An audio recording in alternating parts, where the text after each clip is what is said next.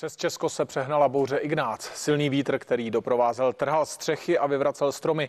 Desítky tisíc lidí byly bez proudu. V různých částech Česka pak nejezdili vlaky. Hasiči evidují přes tisíc výjezdů. K popadaným stromům vyráželi už brzy ráno, hlavně v západních Čechách. Silný vítr potom během dopoledne pokračoval do středu republiky.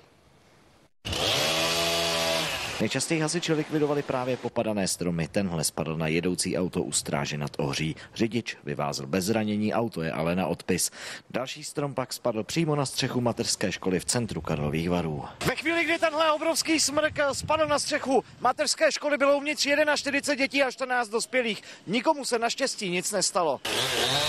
Ono je to na na místech, kde ty děti v tu chvíli nebyly. Brali to spíš jako takovou senzaci, že se něco teda děje, že se něco stalo a že přijdou hasiči. Hlavně, že je všechno v pořádku. Na spadlý strom pak najel vlak mezi Karlovarským horním a dolním nádražím. Žádný z cestujících se nezranil. Strojvedoucí dnes měli nařízeno jezdit kvůli silnému větru pomaleji.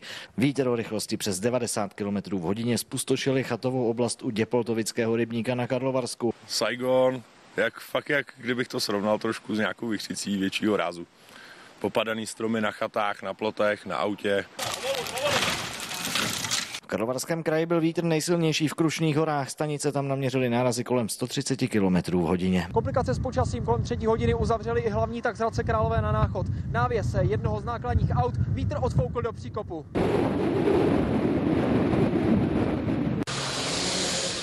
Přišel polifelke a pak to spadlo. No. Mníšek u Liberce strom zpřetrhal dráty elektrického vedení. Zhruba po hodině přijíždí četa energetiků. Zjišťují, kolik domácností zůstalo bez proudu. Pro kolik baráků tady to bylo? Takových 15 až 20 baráků, no, odběratelů. Bez elektřiny se ocitla i velká část Jilemnice. Místní obchodníci museli zavírat své provozovny. Prodávat nemůžeme, nejde elektrický proud, musíme balit. Výpadek elektřiny nakonec postihl na Liberecku přes 30 tisíc domácností. Potíže byly i na železnici.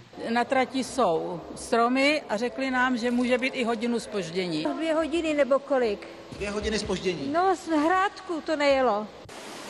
Prahu a střední Čechy zasáhla vychřice drtivou silou. V hlavním městě evidovali hasiči do 16. hodiny na 400 událostí spojených s větrem. Tyhle záběry jsou z Teronské ulice. Střecha se ale uvolnila i například ve Slavíkově ulici. Hasiči část Slavíkovy ulice z preventivních důvodů uzavřeli. Hrozilo totiž, že by se střecha mohla zřítit na chodník.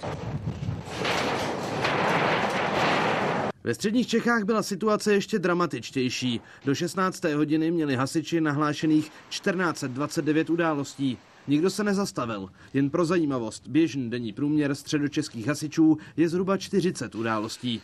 Tyhle záběry jsou skladna. Tohle je silnice 38, asi 13 kilometrů vzdálená od Mladé Boleslavy. Vítr tu převrátil kamion a tři lidé se zranili. Výstraha meteorologů platí do dnešní 19. hodiny. Pak by se měla situace zlepšovat. Matěj Rychlý a krajské štáby, CNN, Prima News. A kvůli silnému větru a pádu stromu do vedení zůstávají bez elektřiny tisíce lidí. Více podrobností má pro nás Libor Tampier. Libore, zdravím tě. Řekni nám prosím, kde je situace nejhorší.